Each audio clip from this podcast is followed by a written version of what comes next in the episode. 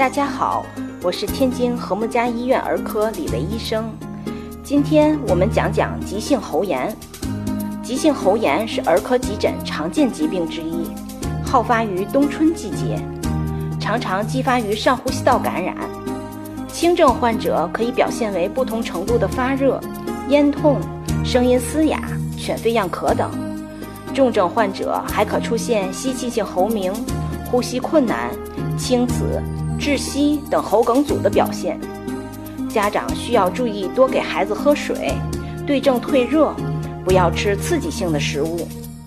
急性喉炎一般白天症状较轻，夜间加重，因此家长需要密切注意孩子夜间的病情变化。当孩子出现喉梗阻表现时，需要立刻到医院就诊。